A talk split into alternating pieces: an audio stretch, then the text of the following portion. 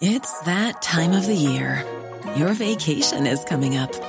You can already hear the beach waves, feel the warm breeze, relax, and think about work. You really, really want it all to work out while you're away. Monday.com gives you and the team that peace of mind. When all work is on one platform and everyone's in sync, things just flow wherever you are. Tap the banner to go to Monday.com.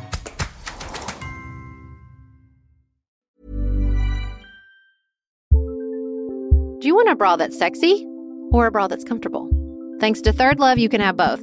ThirdLove was started to take all the frustration, ick, and ugh out of bra shopping. That's why they make solutions for every bra problem, aka problems. Their bras make it easy to bring back perkiness you haven't seen since high school, get smoothing you know where, and have straps that actually stay put. Designed at their headquarters in San Francisco and made from premium materials, they put every style through hours of wear testing on real women, including themselves, before it's given the stamp of boob approval. Comfort and support are guaranteed. Plus, whether you're a double A cup or an H cup, their virtual fitting room will help you find your perfect fit fast. And they've even invented half cups. No more feeling stuck between two cup sizes that don't fit right. It's time to get your bra plums solved.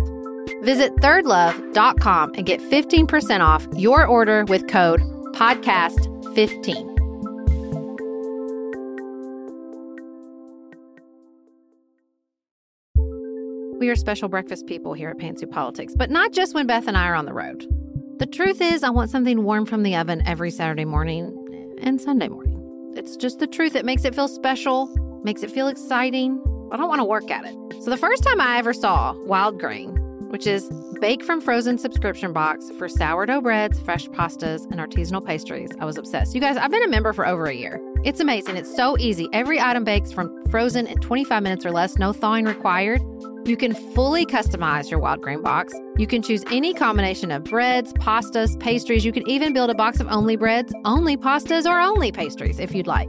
And for a limited time, you can get $30 off the first box, plus free croissants in every box when you go to wildgrain.com slash pantsuit to start your subscription.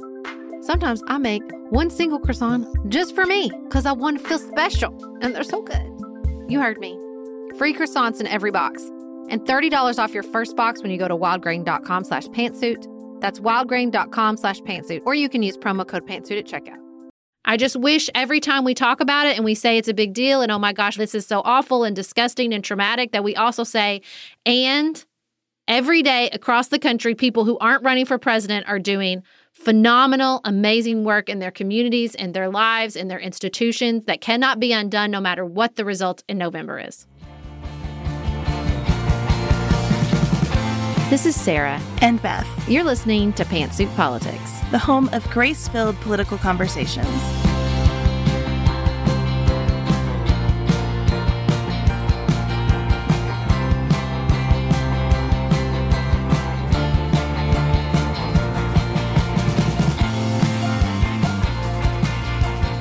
Hello, everyone. Welcome to another episode of Pantsuit Politics. Today, we're going to talk about the Supreme Court. We're also going to talk about Joe Biden's appearance on Morning Joe on Friday and our corona fatigue and just the shifting expectations that we have about where we are in this process.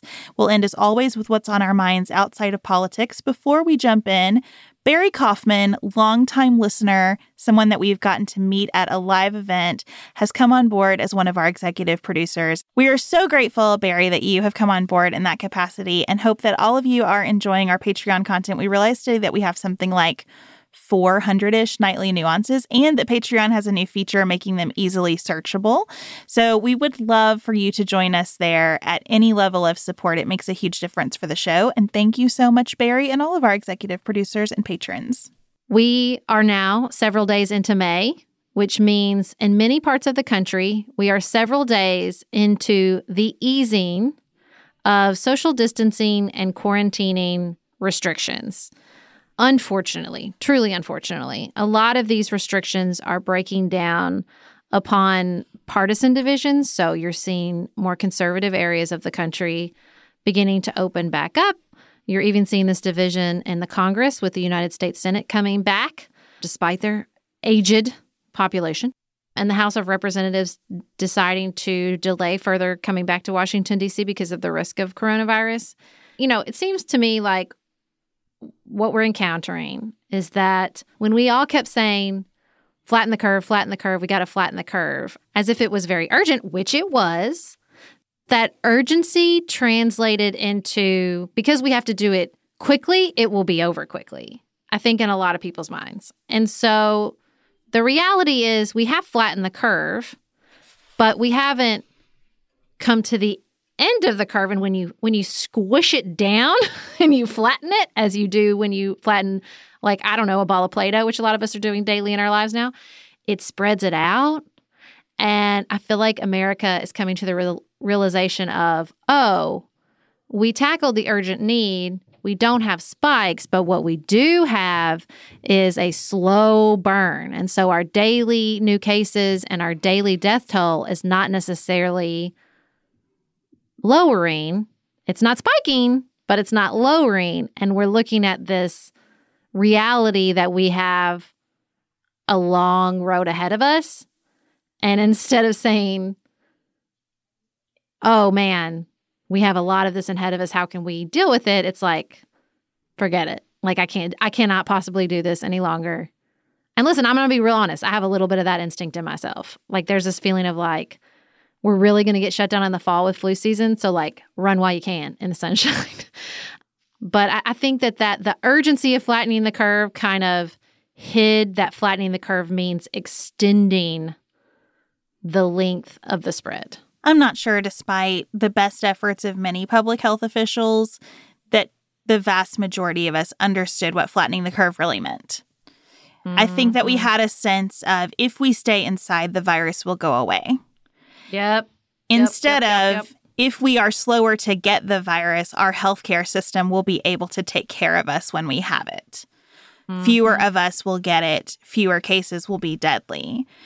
And honestly, it's no wonder. Most everything in American culture and in American business happens in sprints, not marathons. Mm-hmm. We look mm-hmm. at economic performance quarterly. And so three months feels like a really long time to us. We day trade on the stock market.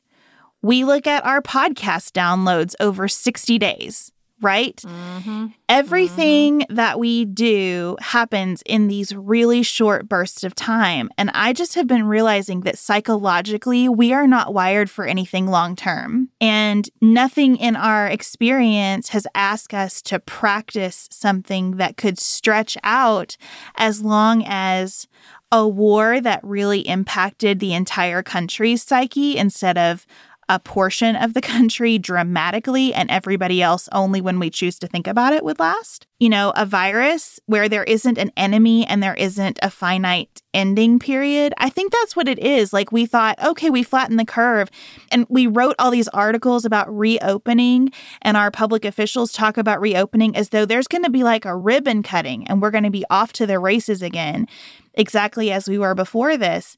And it's just making me realize, like, on so many levels, we can talk about how our country was unprepared. We are, were deeply psychologically unprepared for what this would require of us. I read the piece in the Washington Post, both about um, the lack of federal funds for hospital preparedness. There was a, a peak in interest after 9 11 and then sort of faded when the bill came due. I also was thinking, like, put a pin in that. On a side note, I've been really thinking about I wonder if history will require a dramatic rewriting of the legacy of George W. Bush because of his role in pandemic preparedness and social distancing in light of some of his other decisions that I think cost lots of lives and I don't agree with. There's a lot of me thinking like, well, we have we need to add this to the ledger. Anyway, back to my previous point.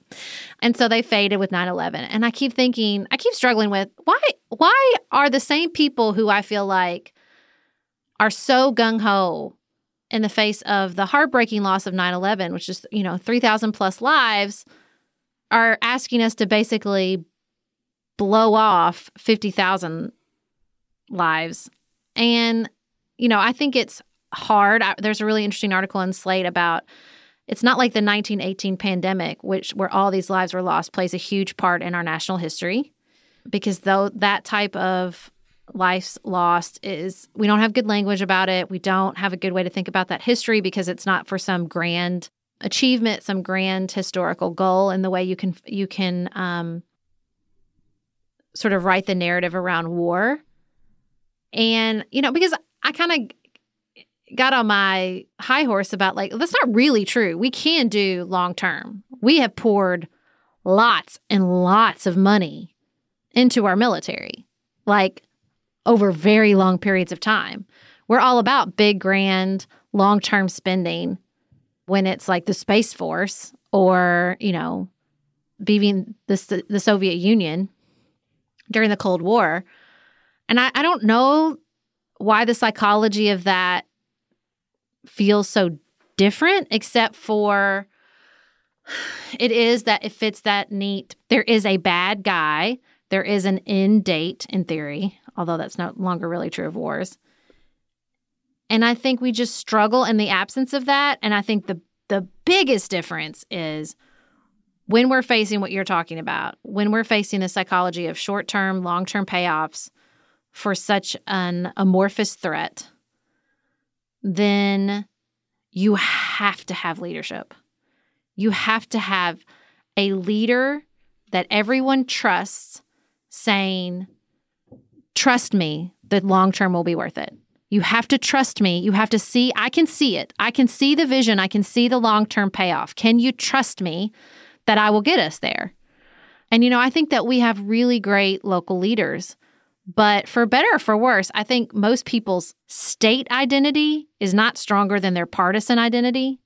And so it would, but I do think a lot of people's American identity is stronger than their partisan identity when push comes to shove. And I think if we'd had that type of leadership at the national level saying, lean into your American identity. We are Americans. We are going to get through this together. I can see where we're going. You have to trust me. It's going to be hard, it's going to require sacrifice. But let me keep lighting the way. Let me keep showing you what is possible. And I just, you know, that type of trust is so difficult. It would be hard with anybody, but it feels almost impossible with Donald Trump. You know, at any moment where he's giving that level of trust, he just wastes it. Like he just he just uh, pours it directly on the ground. I agree with what you said about Donald Trump, and at the same time, there's a part of me that sort of resists thinking about him as a part of this conversation because it takes me right back into the mode of conflict. And it makes me think about how we've had a number of conversations. You know, when we started the podcast, I think one of the things we really learned early on when we were talking about kind of the more conservative view of healthcare and the more liberal view, and the more conservative view of climate change, the more liberal view, we identified really early on this realization that you and I were able to find more agreement in our discussions because I would argue about the conservative solution to a problem, but I would not deny the problem. Mm. Our mode of dealing with adversity without conflict has been to introduce conflict. So it's not like, oh my gosh, climate change is this fundamental threat to humanity and our planet. How can we work on it together? It's one side saying, climate change is a fundamental threat to humanity and the planet, and the other side saying, no, it's not. Mm-hmm. Or talking about a particular solution, and one side saying, well, you are too greedy to make any sacrifice for the planet, and the other side saying, you are too fearful to care about the economic consequences on us now of doing something. You know, we just keep introducing conflict. And that's kind of what's happening around COVID 19 that's so depressing to me. We've introduced conflict when there shouldn't be any because we, I think, don't know how to grasp something that doesn't have that natural dimension of enemy. Even our governor, who I, I like so much and I think has done a really good job, often talks about defeating this enemy. And every time he says it, I, I'm like cringing on the inside because that's not really what this is. And I do think it would help us to take a beat and recognize that's not what this is. And so our normal mode of responding has to be different. You know, I don't claim to be an expert on the psychology of public health, but I do think that it is really, really fundamental to how to motivate people. And, you know, I think public health experts understand this. When we shared the report from American Enterprise Institute, those experts go out of their way to say, like, these cannot be punitive. So when you see New York City videos of police hitting someone, attacking someone because of their social distancing, or people, uh, even the Tucker Carlson report that got shared that I talked about on Insta stories, where somebody in Oklahoma, a father in Oklahoma, got arrested for being at a at a park. Like they go out of their way to be like, don't. It cannot be punitive because that works against what we're trying to do, which is really motivate people to, to make these choices through some really sort of complex psychological sticks and carrots. And, you know, I think in the translation to public policy with politicians and local officials and state officials, it becomes this sort of discussion about willpower. And then it becomes what we always do, which is describe all this moral value. And so, I mean, I have friends that are, they feel so upset and depressed and personally affronted when people are not, when they go out to Lowe's and somebody, everybody's not wearing a mask. And I just think, like, hey, there's lots, like, it cannot become, I'm a good person that cares and you're a crappy person that doesn't. And I think you see that, those big feelings bubbling up, particularly in California with Huntington Beach this week. You know, you have the people who are just, furious at the idea that these beaches have been closed. And then you have the people furious that you'd be so selfish that all you cared about is the beach. And, you know, I, I think that the breaking it down into willpower and like moral responsibility towards our fellow man, even if some of that is true, is not going to get us anywhere. Like, it's not going to get people back on board with social distancing. Like this is like our, you know, fundamental aha moment for Sarah and the life of Pantsuit Politics on the Nuance Life when we talked about church clothes. And you're like, I don't disagree with you about anything. I just don't think shaming people is the way to, get, shaming people is the way to make people change. And it makes me so sad because I like to shame people. Like it self righteousness is one of my favorite emotions as an Enneagram one. But it just doesn't work. And I think as as we face this slow burn that's going to continue for months, and we are going to have to decide how this is going to work. I mean, I, I, keep thinking about, and I talked about this with Kaitlin Curtice this this weekend on Instagram about her new book, Native, and sort of oppression and all this stuff. It comes up for me all the time, and when I think about these things, and I think about public policy. And now I just have this really perfect pop culture moment to point to, which is in Mrs. America when they're talking about the housewives. Oh, we don't really hate housewives, and I think Gloria Steinem says, "Yes, we do." And they're like, wait, what? And she's like, you know, the question is, how long do we give people to adapt to change?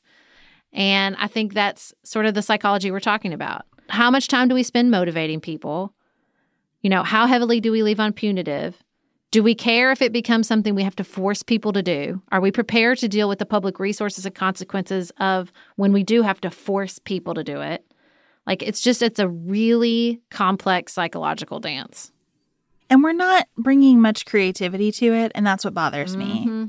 You know, the beaches question, I think, is a good example of what's the creative solution? What's something really fun that could be set up on the beach to help people see the distances they need to stay away from each other? What is the version of, oh my gosh, look, you get this, like, you get your own private beach space right now. It's right in here. You know, where where are we uh, bringing to this problem, the kind of innovation that we pride ourselves on as a country. To me, the fact that you can't get the House and Senate back in session shows that we are just in an utter dearth of imagination. The CARES Act shows a complete lack of imagination, right? What can we do about this problem? Send out lots of money. And I do think lots of money needed to be sent out, but we're seeing that we're just recycling ideas and we're bringing the same kind of tools to this problem that we've brought to lots of others. Do I think Congress should be in session in some form as they are spending trillions of dollars? Absolutely. Absolutely, they should. And they should do it safely, and they should do it safely for their staff members and for all the people in DC who have to spring back into action as Congress comes back into session. But if we can't figure that problem out on a bipartisan basis, how can we expect that group of people to do much of anything for the rest of the country? And I believe that they can do it. We just have to get out. I mean, the conflict that we've interposed on this of like Democrats are scaredy cats and Republicans are cowboys, we're just going to be stuck if we keep doing that. It's so discouraging because I I do think you're right. Everybody certainly feels stuck.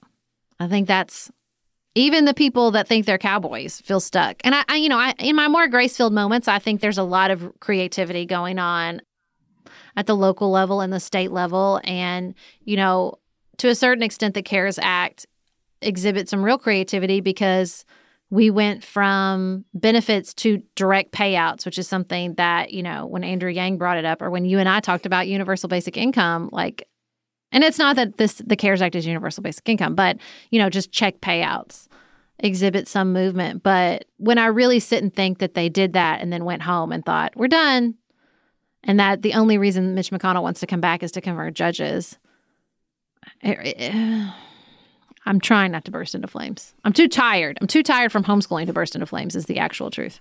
Yeah. And I don't really blame anybody for that stuckness because I do think all of this is pretty deeply embedded in our psyches. I think we just have a problem. I think it exhibits mm-hmm. problems with the way that we educate ourselves. I think it exhibits problems with the way we talk about what it means to be an adult in this country. I think it exhibits problems with sort of our sense of identity and self worth. And that is not an individual criticism. Um, that is a societal criticism. It's just like we're learning about, you know, comorbidities in southern states. Kentucky is one of them. We are at high risk in this state. And it can't be because every individual Kentuckian has less willpower than our friends in California. So I don't want to blame anybody for where we are as much as I want to say, can we all name that and step back from it and decide that we want to do something different here and really push ourselves to think more creatively? I loved um, Seth Godin's email. He sends really short daily emails, and I always find them valuable. But this one I thought was so good. He talked about the difference between an organization and an organism. Mm. And he said, you know, organizations have decided like this is the answer, and we build a whole thing on the idea that this is the answer. And any change within that is really disruptive because the whole premise is we've got it all figured out and we've laid it out and organized it, and this is how we do it. And an organism is constantly interacting with its environment and shifting as that environment shifts. And I read that and I thought, yeah, like we are a society of too many organizations and too few organisms. And what this mm-hmm. moment requires of us is to think more like organisms and to be where we are and be willing to adapt to it. And that is going to take a lot of us, but we have it, you know, I know we made the iPhone. Like, I know we can do this. um, we're just, we're not bringing that kind of spirit to this kind of problem. I still think that such a huge part of that is we invented the iPhone because they had Steve Jobs' vision and leadership, right? Like, I think you have to have somebody saying, trust me, this is where we're going. And that's what we're missing. We're missing that so desperately. It's not just there's no where we're going. We don't have clear guidance on where we are right now. And I think that's really, really hard to ask people in the middle of stress. You know, before we started recording, I was I, kind of had like this, oh my gosh, are we all dropping our IQ points? Because there's this great psychological study where they create financial insecurity in the test subjects and then give them an IQ test and their IQ drops. So like creating that false sense of financial stress affects your IQ. Well, everybody is experiencing financial stress. Even if you feel secure, the the economic feedback about all the unemployment numbers and the debt and the all that it's huge. And so I just think, man, maybe we're all just struggling with drops in our IQ because of stress and crisis and all these things. And so in the face of that, you really have to have someone or a group or a team or somebody that can point to where we're going to help bridge the gap between the stress and the crisis and the lack of resources and energy that people feel to to forward movement to gain that momentum. And we're just really missing that. And i think you especially feel that with the fatigue and the slow burn and the lack of clear guidance and this is the solution. We're not there yet. This is the guidance, but this is just voluntary. There's no requirements. There's too many requirements. Like it's just it's exhausting. Just finished A Court of Thorns and Roses and craving another fantasy world to devour? Dipsea's got you. Dive into spicy enemies to lovers' tales or embark on an epic romance between immortal fae and sworn foes. They've got fantasy romance stories perfect for your morning walk, late night, or long bath. Dipsea is an app full of short, spicy audio stories. They bring scenarios to life with immersive soundscapes and realistic characters. Discover stories about second chance romances, adventurous vacation flings, and hot and heavy hookups. And there's a growing library of fantasy series with werewolves, Greek gods and goddesses, Regency era historical fiction, and fairy smut to explore the bounds of your pleasure. New content is released every week, so in between listening to your favorite stories again and again, you can always find something new to explore. For listeners of the show, Dipsea is offering an extended 30-day free trial when you go to dipseastories.com slash pantsuit. That's 30 days of full access for free when you go to D-I-P-S-E-A stories.com slash pantsuit. dipseastories.com slash pantsuit.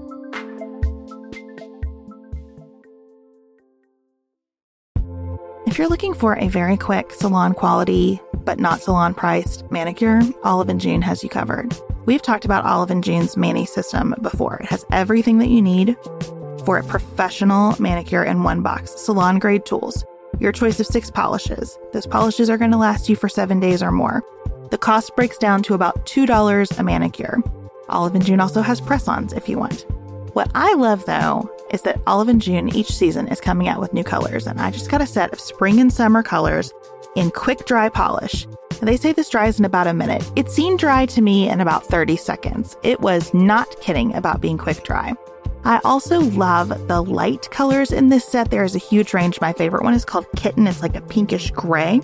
The quick dry polish gives you full coverage in one or two coats. It lasts for more than five days, and it is offered in more than 40 cruelty free and vegan polishes. Olive and June just understands what's happening in our lives, that we need to move quickly, but we want to look great and feel great and have fun in the process. Visit oliveandjune.com slash pantsuit for 20% off your first system.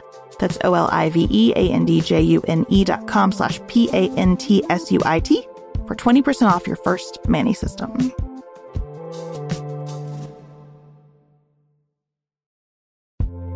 This show is sponsored by BetterHelp. Can I get something off my chest? Every day I feel a little pang of sadness because I think about Griffin going away to college. Y'all, he's a freshman in high school. This is not healthy or normal. This is why I have it on my list of things to talk to my therapist about. We all carry around these things, big and small. When we keep them bottled up, it can start to affect us. Therapy is a safe space to get these things off your chest and to figure out how to work through whatever's weighing you down. If you're thinking about starting therapy, give BetterHelp a try. It's entirely online, designed to be convenient, flexible, and suited to your schedule. Just fill out a brief questionnaire to get matched with a licensed therapist and switch therapist anytime for no additional charge. You gotta get it off your chest. And you can get it off your chest with BetterHelp. Visit betterhelp.com slash pantsuit today to get 10% off your first month. That's BetterHelp, H-E-L-P dot com slash pantsuit.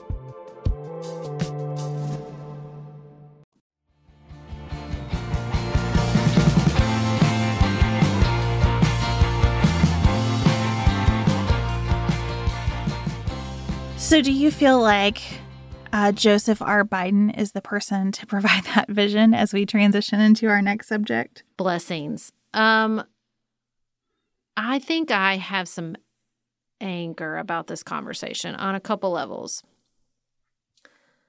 Um, I don't appreciate the idea that because I'm a Democrat, I cannot be objective about this. And like every Democrat's just looking to make excuses for Joe Biden because I don't even really like Joe Biden. He was certainly not my candidate. I will probably not vote for him on my ballot in June. And so that I feel really feel real frustration, even though God save me listening to him on Morning Joe and listening to a lot of people and a lot of people's analysis about the accusation from Tara Reade against him, I am leaning towards believing him. Not because I think we shouldn't believe women, not because I don't think that her accusation should have been and should continue to be treated with all the seriousness that those accusations deserve, but because of the pattern of past predators that we've learned about in the Me Too movement, in which it was a established pattern of behavior. Now we've got established pattern of behavior with Joe Biden, one that for what it's worth I thought was disqualifying. But you know, I think what I'm what I'm dealing with is struggling with what feels like a red flag to me that there there seems to be no pattern of behavior.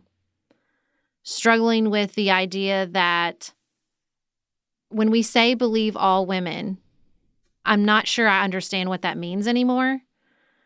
I thought it meant take seriously the accusations and not assume someone is lying. And I don't, and I think we we tackle some of this during our Me Too conversation. And I know this is incredibly difficult. I'm not sure we have an answer, and that doesn't mean I don't think we should stop trying. I don't know the difference, or is there a space between not assuming someone's lying and not assuming someone is telling the complete truth either? So, especially as we face a scenario in which there is, you know, someone's liberty is not on the line. When we really aren't deciding if someone goes to jail or if someone doesn't go to jail. If we're talking about someone's career or public persona and there is there gray area available to us. Now I understand that that there is a there is a hard decision to make here. Obviously, it's not someone's liberty, but it is the presidency. And I I just find myself getting so defensive when people write us and say, "Well, he should be out of the race." And I don't I don't know what should means right now because you know, it's a democratic process. Short of him resigning the nomination or declining the nomination of his own free will, I don't know what options are available to us because people have voted. And in a democratic institution or even in a party process based on a democratic process, our options are limited. And the the reality is we're going to have to live in that gray area between both viewing the increasing accounts of corroboration and the lack of a pattern of behavior and know that we don't have a time machine and we can't go back and decide definitively. So there will be gray area for us short of Joe Biden declining the nomination, which there is no evidence he plans to do. And, you know, the the shoulds are just not really helpful, I think, in that scenario. And, you know, the only thing I think that really matters to me is that I don't think women should be on the line to speak for him, about him, defend this, be saddled with this, whether they're surrogates for him, a vice president for him, or otherwise. I'd like this, this, if we can learn anything from this particular Me Too moment, I hope it's that. I hope we can abandon that. Women have to speak for men. But otherwise, I think it's just something we're going to have to sit with and live with and be disappointed and frustrated and even disgusted with. And I, I, hate it. And I don't know if there's a better answer. Well, I agree with you on the whole. Um, I think we are in different places in our assessment of whether he's telling the truth about this or not. I am inclined to believe that at least something happened with Tara Reade that is not being disclosed right now by the Biden campaign. And what frustrates me the most in his telling of it, not that there is a good way to handle an interview like the one he did with Mika Brzezinski. And I should say that that interview had not been announced, reported. His statement had not been released when we recorded our last podcast. So there was a timing gap, as so often happens, between our episode coming out and his decision to talk about this. And I'm glad he decided to address it directly. Something that frustrates me in his telling, and I don't want to be too critical because there is not a good way, is that I feel like in every denial, his and others, of an accusation like this, the conversation sounds like the woman doesn't exist anymore. Hmm. What do you mean? There isn't this acknowledgement, yeah, we worked together. I remember her. I remember these things about her. This is what our relationship was like. You know, Mika asked him, Do you remember her? And he really kind of ran past that question straight to the this did not happen. And I understand that it is an unbelievable moment of stress to be confronting an allegation like this, especially if you are certain of your innocence. I do wish there were a way to talk about it where the woman's existence doesn't just become like it's evaporating, you know? I can imagine. Well, do you think he did he thought it would sound bad to say I don't remember her? I don't know. I, be- I, I believe it's possible he does not remember her. Being a staffer in a Senate office. Yeah. And as long as he was, and she was only there for like three months, right? Yeah. I mean, you could definitely not remember her. And I wonder if the advice was it'll sound worse if you say you don't remember her. yeah. I mean, maybe. I don't know. But I totally, I totally, I know what you're talking about. And I think you're right. I'm trying so hard not to lean in too much to he did or he didn't because I don't yeah, know. litigating it. I just mm-hmm. don't know and and she's doing it for this reason or that. I don't know. Um, and I really want to have grace for her and for him, for the people advising him, for Mika Brzezinski. I want everyone who criticized the way she handled that to take several seats because mm-hmm. there is no good way to do that either. And for her to be the woman on that show who had to do that makes me mad also. Yeah. And I thought she did a very good job, but yeah, but if they'd had Willie do it, they'd been like, why didn't you have a woman do it? Yeah. And I hate that. And I just want out. That's another ride I want off of, you know? That's it. I want out. I, I want I out want of all of that. Out. So here's how I am analyzing it. Do I think that this is disqualifying for the presidency? Of course I do. Do I think that this should be where we are? Of course not. And at the same time, I'm not the decider of that.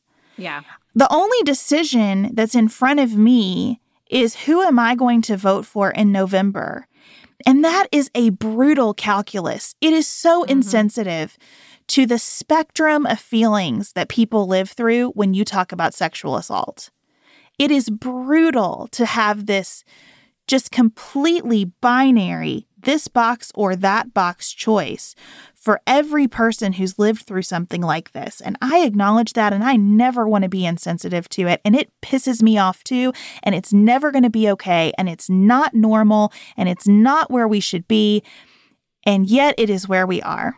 And that is all I know how to grapple with right now. All I know how to grapple with is that these are the two people who are going to be on my ballot, perhaps Justin Amash. Okay, what am I going to do in that scenario? It sucks. It's infuriating. It's even more infuriating if the actual truth is he did nothing wrong. And this mm-hmm. is being used as a weapon that is re traumatizing so many women, that is putting people like Mika through the horror of having to do that interview. You know, that is unearthing all of this stuff that we can't seem to take a breath from as a culture because of its prevalence. If this is a lie, it's it, it makes me even madder. You know what I mean? It makes me yeah. even angrier if this is not true. And so I don't know what to make of any of it other than to keep thinking about how do I look at my ballot and make a decision if these are my options. They're unacceptable options. Would I rather have Joe Biden without a woman vice president because of this? No. If this is the choice that we face, he is the nominee. He pledged to have a woman vice president. Do I want every woman who would be a great vice president to turn him down because of this? I do not. No. I do, I do not, not, want that. that. And so, you know, I I am just wrestling with being deeply pragmatic as we must be at different points in our democracy and holding space for the fact that this sucks all around for literally everyone. And there is no way that any person involved in this can handle it that's going to make all of us feel better. And you know what else, though? On top of that, you know, we have a chapter in our book.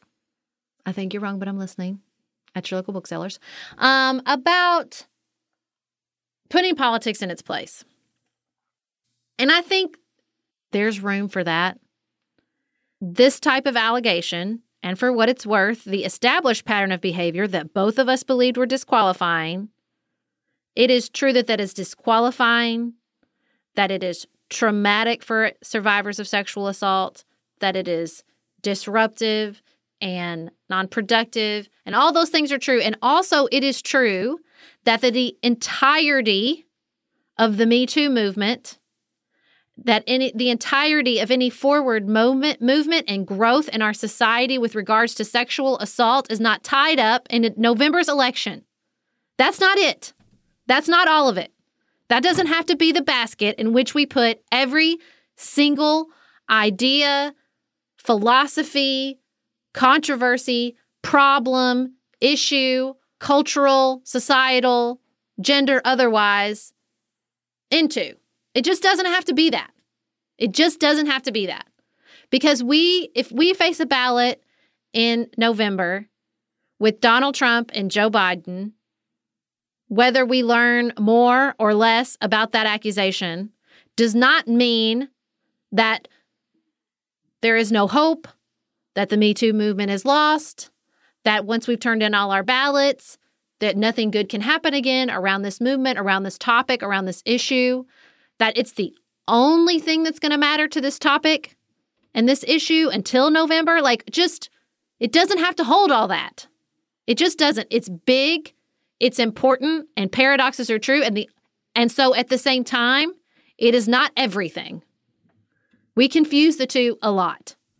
We confuse importance for the entirety of it. And I just wish we wouldn't do that right now. I just wish every time we talk about it and we say it's a big deal and oh my gosh, what's going on? This is so awful and disgusting and traumatic that we also say, and every day across the country, people who aren't running for president are doing phenomenal, amazing work in their communities, in their lives, in their institutions that cannot be undone no matter what the result in November is. I think that's right. I think it's exceptionally difficult. I think it is made even more so by the circumstances in which we find ourselves right now, where it feels like this is the entirety of that race in this moment. I think there is a pressure on the Democratic nominee to be above all question and reproach as a contrast to President Trump. And that is not what has been decided in the Democratic primary. And I understand that people have very strong feelings about how the di- Democratic primary shook out. And that is the result. And and I will say, you know, we just had our first press briefing in the longest time by the new press secretary. And when asked about the, the numerous credible allegations of sexual harassment and assault against the sitting president, she said, well, that was democratically decided. And that's kind of what we're saying about Biden, right? It's been democratically decided that he is the nominee. Whether this is true or not, Donald Trump is the president, whether all of those accusations are true or not. And it is both true and it is not okay. It, that is not a satisfying answer. Uh, it's not an acceptable answer. But I think what is so important about what you just said, Sarah, is that it is not the only answer. Are people continuing to hold positions of power that they ought not hold, given the way they have treated other human beings in the course of their lives? Unequivocally, yes. And what we can do about that, in addition to continuing to ask questions and think about it and try to discern what the truth is where we are able to, and try to discern discern what is ethical where we are not able to is inspire people to run for office that we do believe should hold that power make sure that we're using the capital that we have within a democratic system to uplift people who will be good stewards of their power and I truly believe the most important thing we can do is continue to have conversations in our families, businesses, communities, civic organizations, churches about how power is held and wielded and about how we impose accountability for these things. And so when we are able to have those conversations in person, um, I hope we can do it with a modicum of grace and a whole lot of wisdom as we discuss these allegations against Joe Biden. I have something less important, but something I'm both very angry about. I want to talk about. I'm mad about the murder hornet coverage. Okay. Have you seen the murder hornets? A very, just really like a one line introduction to a newsletter that I really like talked about the murder hornets. So I'm less familiar with the murder hornets than perhaps you are. I have seen the murder hornets everywhere, which I think is inappropriate. I do not think in Western Kentucky I need to see such prolific coverage of a threat to the bee population in upstate Washington. Don't email me. It's not because I don't think the murder hornets will be impactful to the bee population, perhaps across the country. I just think right now, first of all, do we have to call them murder hornets? And second of all, does the coverage have to be so dang breathless? Seriously? Like, stop. Stop with the murder hornets. Please and thank you. Well, before we talk about the Supreme Court, we wanted to bring up a couple of local leaders who I seriously hope have not been talking about the murder hornets. I'm gonna be so mad if they in have. that lag time since we got these compliments and just issued that directive. Um, but we'll start with Julie Wise from Hannah. Julie is the director of the King County Board of Elections in Washington State. And Hannah said, I bet she talked about the murder hornets. I'm just saying. Hannah said that when she moved to Washington State from North Carolina 10 years ago and was introduced to voting by mail, she never looked back because it makes so much sense and is so straightforward. And Hannah is very proud of her nearly perfect voting record. She likes being able to take a second and look at her ballot, and she wanted to shout out her local county board of elections director, Julie Wise. She said, This is an elected position, and Julie is someone who cares deeply about her responsibility in the role to remove barriers to voting for the people she serves. Julie led efforts in King County to push for and make happen prepaid postage on return ballots. We used to have to stamp ourselves to mail, or you could put a ballot in a drop box for free. Theirs is the first county in the state to do that, which was eventually adopted statewide. She's increased the number of ballot drop boxes, expanded translated materials, and all around is an operations minded person who gets it all done efficiently. And Hannah is very proud to have twice voted for Julie Wise from the comfort of her own home. We also heard from Monica praising the president of Oberlin University, Carmen Twillie Ambar. She has a son who's a student in Oberlin. They, like many campuses across the United States, closed down with very little notice. It was sad and stressful for the kids and traumatic for the parents as everybody was trying to purchase tickets and get everybody home. And she said that the president, who's new, it's her first year in the job, she also has triplets, which is impressive sent a really, really thoughtful message, and she was really impressed with her leadership. So we thought we would share a little bit of uh, President Ambar's message. So it's been really interesting not having students on campus. You know, it's it's an odd, surreal moment that we're in, and it feels um, strange. And yet, I know that we can find our way through this. You know, I talked to a group of students right before you all left, and they came to my office, and we were having this exchange about how difficult this was going to be. And at one point, we all got emotional. Uh, and these students said to me, Well, but President Ambar, this is our home. And so your home is missing you. And I know you're missing us. No matter how challenging this is, it is an extraordinary gift of time. Next up, we're going to talk about the Supreme Court. Sarah and I have talked many times about our desire to age as gracefully as possible, and skincare is a huge piece of that. I spend a lot of time and money thinking about my skin, and I have added Ritual to my routine, which just gives me a lot of comfort. Ritual is here for us. They have created a wrinkle support skin supplement and conducted clinical studies, so we know it's working. They're taking the guesswork out of skincare. Ritual Hyacera is one of several Ritual products that I love. I take the daily multivitamin, I take a probiotic, and Hyacera is that once daily skincare supplement that is clinically proven to reduce wrinkles and fine lines and increase skin smoothness in 90 days. I recently met a friend for the first time in person as opposed to online. And we were discussing the fact that I am 43, and she said, I cannot believe how young you look. And I thought, thank you, Ritual, for that. Start Hyacera to help minimize wrinkles without compromising on clean science. Hyacera from Ritual is a clinically proven skin supplement you can actually trust. Get 25% off your first month for a limited time at ritual.com slash pantsuit. Start Ritual or add Hyacera to your subscription today. That's ritual.com slash pantsuit for 25% off.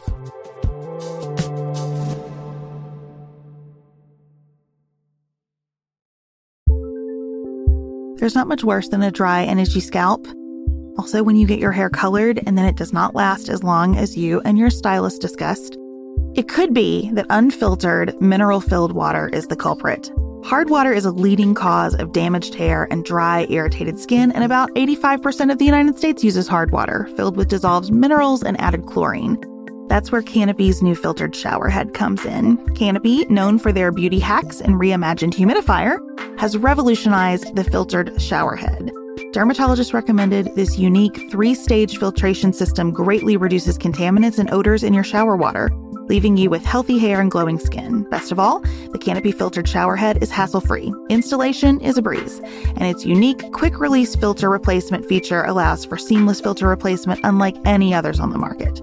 Go to getcanopy.co to save $25 on your Canopy filtered shower head purchase today with Canopy's hassle free filter subscription. Even better, our listeners can use code PANTSUIT at checkout to save an additional 10% off your Canopy purchase. Hurry, your hair and skin will thank you.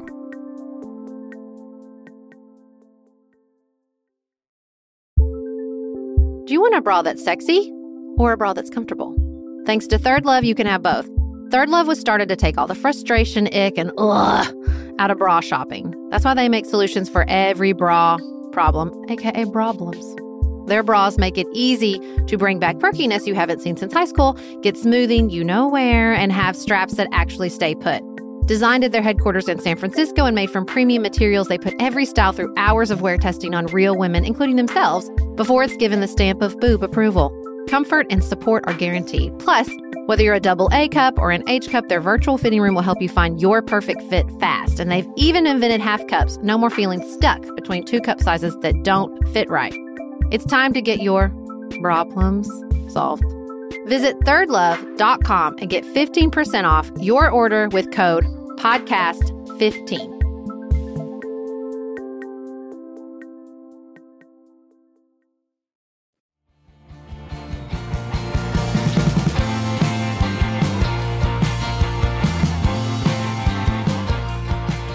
Talking a lot about the Supreme Court. It's been really fun for me.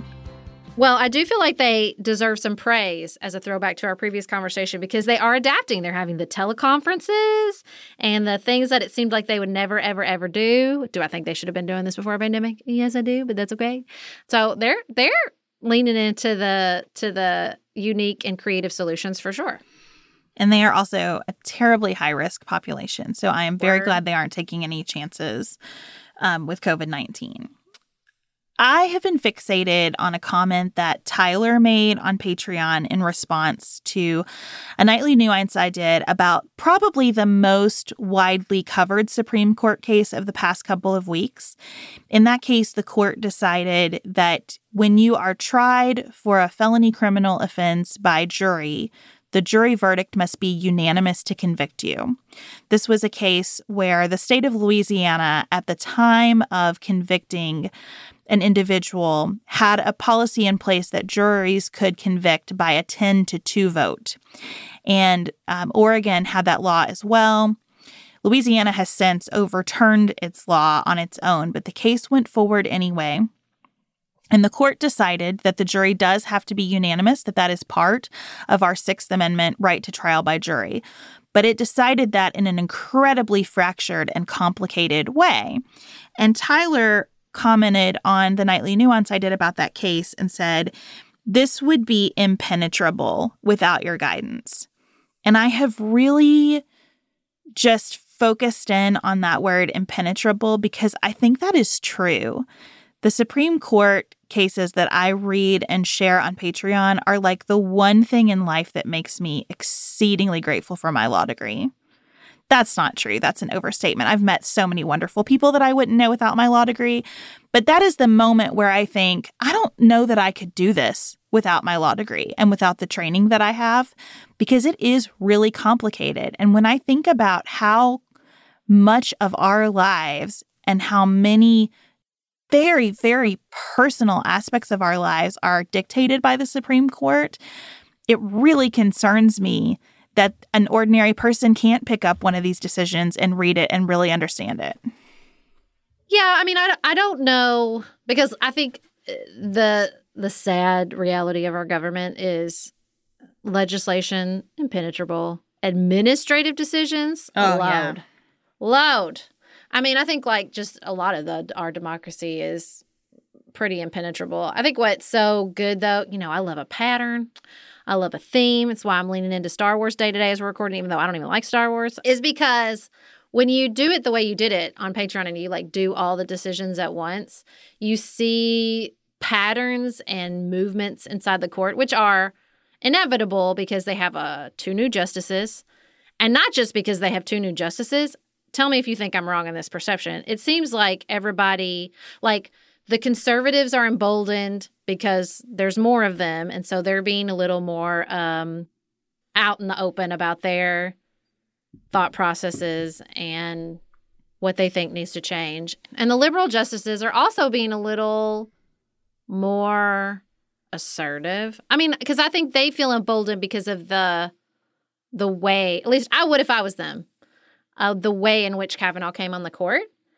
And maybe because they, I think, well, maybe it's not just that. Maybe it's also that they feel that movement coming from the conservative justices. And it feels like Sotomayor in particular is like, cool, but I'm gonna go, I'm not going down without a fight. That's what I, that's my very emotional reading of like what she's doing and what's coming from the other side. Am I wrong? Am I just creating some drama where there isn't any? Uh, no, I don't think you're creating drama where there isn't any. I think everybody on the court right now is playing a pretty long game. Mm. And part of that long game, I think, is participating in decisions, sometimes not at all on that liberal conservative dividing line, but trying in the course of finding some compromise as to the outcome of a specific case to make a much broader point so that in the future you can circle back to that broader point. You know, a big theme right now at this court is just what is the impact of precedent? Because for the average law student, you know, the big takeaway is we decide cases the way they've been decided before. That's what you learn. How was it done before? Okay, that's the answer this time. It's really hard to make a law, it's really hard to unmake a law. And that's the way it's supposed to be. And this court is taking a sledgehammer to a whole lot of precedent. And everybody knows that that's a dangerous game and will lead to conflict on the court over marriage equality, over reproductive rights, over lots of things that we thought were settled by these landmark cases that sort of announced a new understanding of law. And people are starting to say the quiet parts out loud about that. And you really saw that in this jury verdict case, where um, you had kind of a plurality of judges, four judges saying, well, this wasn't really precedent that we were overturning. It was kind of precedent, but not really. So don't worry too much about this in that line of cases. And then you had Sotomayor saying this was absolutely precedent and we are absolutely overturning it, but that's because this is exceptionally important. And you have Justice Kagan coming down on the side of elite, you know, Justice Alito and Chief Justice Roberts by saying we are not we're willing to have 10 to verdicts from juries in felony criminal trials and convict people with that verdict. And we think that's really stupid and wrong but our prior cases require it and precedent is that important. I mean it's a real disarray of ideas because i think everybody is anticipating where am i going to land when the big one comes and if we are in that place with the Supreme Court where the big one isn't what's at stake when someone is about to go to prison, yikes. Yikes, we have put this court in a pressure cooker. That's my reading of it. I appreciate the out in the open discussion of precedent because they always did that crap. And conservatives are going to say, not unfairly, y'all turned all kinds of precedent over during the Warren court or created precedent. And Can you say what you mean by the Warren Court for people who are not Supreme Court observers? Uh, so this was Chief Justice Earl Warren in the 60s, where you got a lot of really big Supreme Court precedent, including um, Miranda rights and a lot of a lot of criminal justice, but not just criminal justice. a lot of civil rights decisions and big big shifts, big shifts in the way the court approaches lots of constitutional precedent and you know, here's a controversial thing I kind of thought. If what we talk about all the time is the pace of change and how dramatically it's increased in our country in the last several decades. I mean, maybe what we're seeing in the court in this um, discussion of precedent is maybe the pace of change will increase on the court. You know, maybe that's just something we have to face and decide if we like it. Do we like it if it's Roe v. Wade's over Roe v. Wade in the 70s? Um, several decades later, we overturn it. Two decades later, we overturn it. A decade later, we overturn it. Like, I mean, I just think that maybe the Supreme Court is going to have to deal with the increase in the pace of change that every other institution has dealt with. I think that's sort of what they're talking about. I think that the idea that uh, Gorsuch is, or Kavanaugh is going to set this uh, test for precedent, and that's what we're going to stick to the next couple hundred years is laughable. Um, but you know, I, I I don't I can't laugh at the idea that maybe there should be a test to begin with because they've always done it. They just acted like it was a one-off every time. Well, how many one-offs do you get before they're not one-offs anymore when you're when you're overturning precedent? And so I just I don't know. I just think that maybe they're dealing with what everybody else is dealing with, which is the pace of change is increasing. And that's true in the Supreme Court as it is everywhere else. Yeah, and I mean, I think it's true. The court has always been in a pressure cooker. I don't want to overstate what I think this court is going through, but I do think the like overt politicization has ratcheted up. And maybe that just means that we found more transparency about what's going on in the court. You know, perhaps that's the answer. Perhaps this is exactly how it's always been. They're just writing it in words that we can understand better now or we have more of a view into it now than we ever have before, or maybe we're just paying more attention than we ever have, or maybe none of it's different. It just feels different to me because those things are true for me. I, I continue to largely believe in the court as an institution, even where it falls wildly short of being an institution that is altruistic and um, you know everyone is being impartial on every decision. Of, of course that's not the case. Fundamentally do i think the structure of the court is sound? I i do. Um, and i do think even in the cases where i just vehemently disagree with the court and and honestly the decision where that has happened most for me is the decision about wisconsin's elections. But mm. even in those cases you know i do think that we have people who are cognizant of their place in the process and history in a way that a uh, you know one term representative from a congressional district that's been gerrymandered to all heck is not. That's true. And i that's think there's true. something really important about that.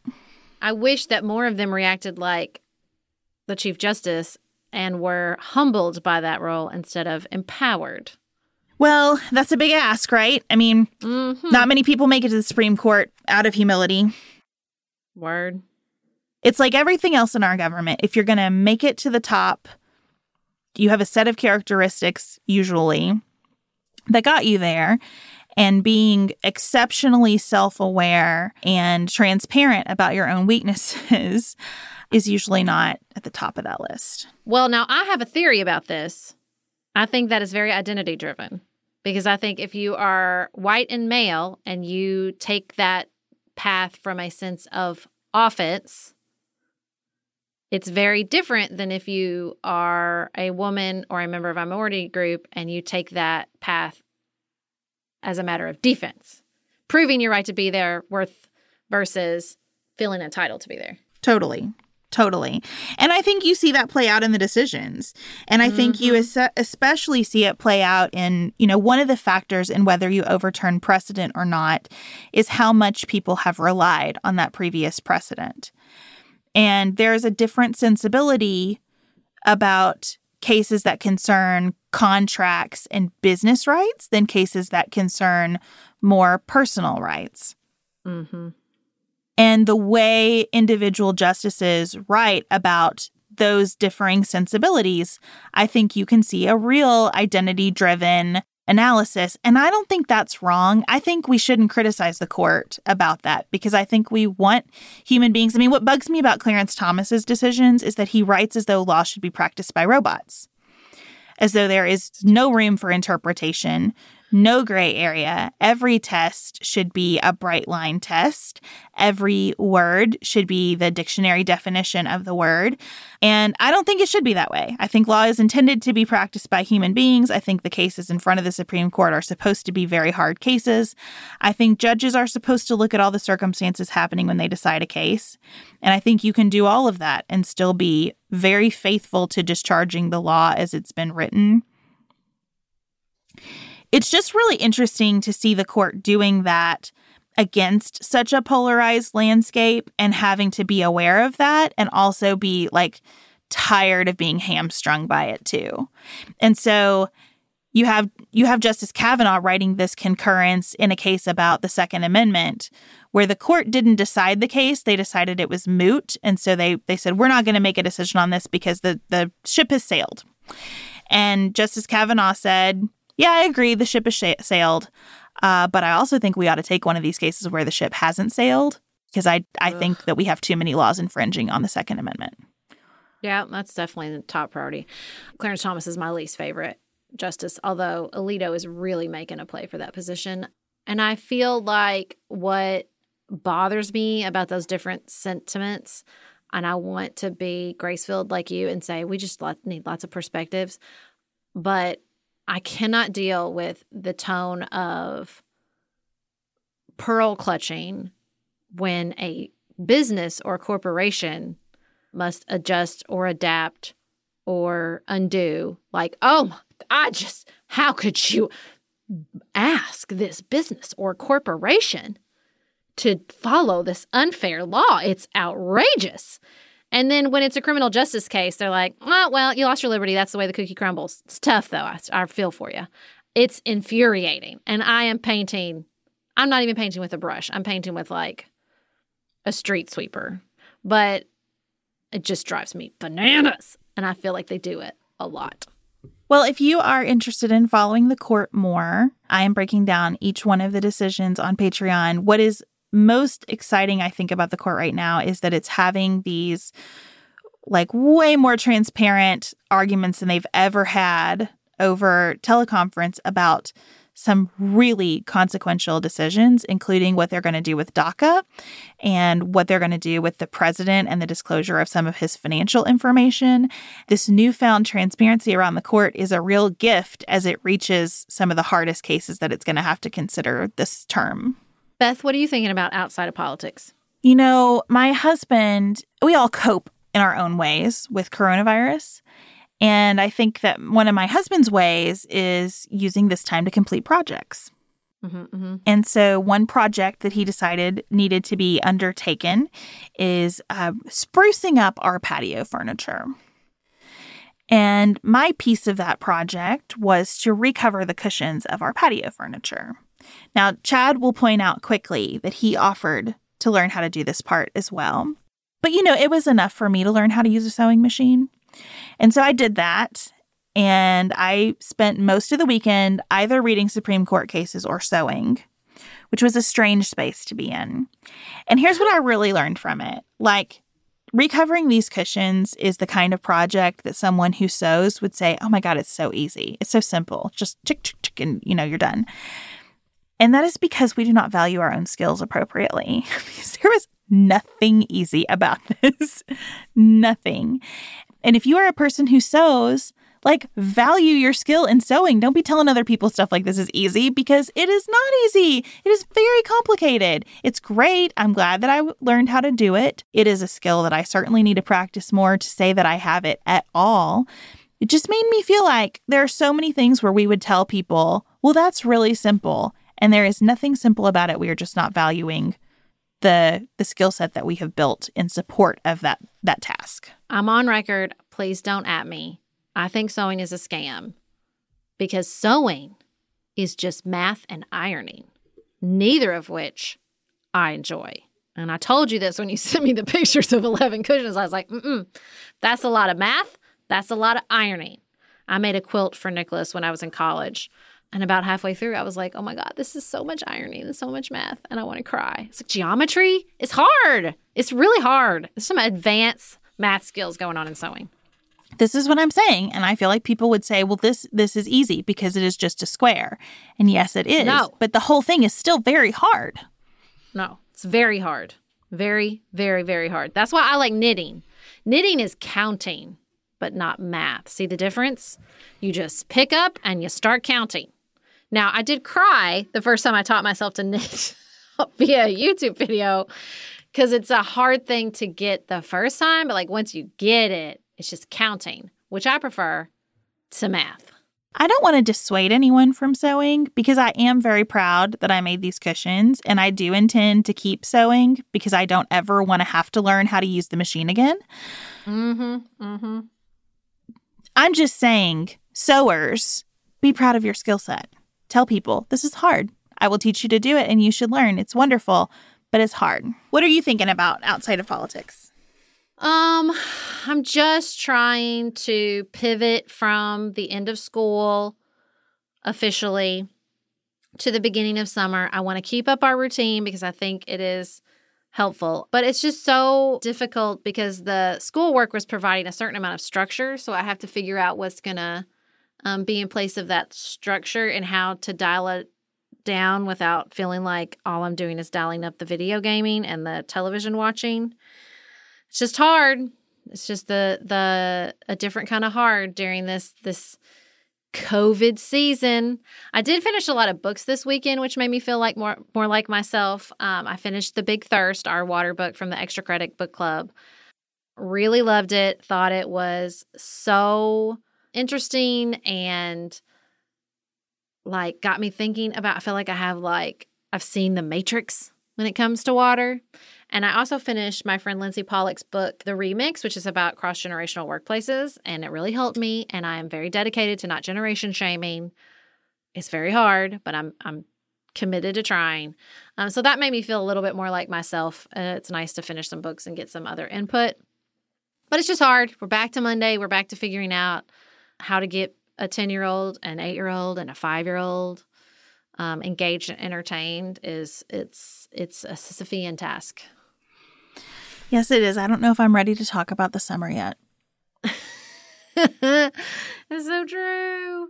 I just, you know, this is what I did in college. It's true then and it's true now. Even more true than it was in college. I remember every time I would like, I remember in particular one political philosophy paper that was like, it was about Aristotle. It was due like the week, the like Monday after spring break or something. And I got back on that like Saturday, maybe was Sunday, let's be honest. And I remember being on the phone with my husband and being like, I cannot do this. I cannot write this paper. Or like a test, being just feeling like I cannot. I just cannot. And I would always tell myself, you will blink and this will be over. You will blink and it will be another semester. Like I already had a sense in college of like how time was going so quickly. That's even more true with kids. I know the days are long, but the years are incredibly short. I have a 10 year old. That's impossible. And so I'm like, you will blink and Griffin will be graduating from high school. You know that to be true. He was a newborn three and a half minutes ago. Like I just have to keep reminding myself, like you will blink and this will be over. Just just stay focused on enjoying as much as you can enjoy because it really does. Even I think I mean I where I just wrote in my little quarantine journal that the historians told me to start day 50. That seems impossible that I've been doing this that we've been doing this for 50 days. It went really fast in a lot of ways. So I just that's what I have to keep telling myself. We have gotten such good submissions for the episode we're putting together on how all of this is affecting kids. We have not heard enough teen voices. So if you mm. are a teenager or a young adult or are the parent of one who might be willing to share, we really don't want to miss your perspective and would love for you to send your voice memo just about how all this is going for you, just a minute or two to hello at pantsuitpoliticsshow.com. We know that you're out there and would really love to be able to share your voice with our audience. Thank you all so much for joining us. We'll be back here with you on Friday on The Nuanced Life tomorrow. Keep it nuanced, y'all.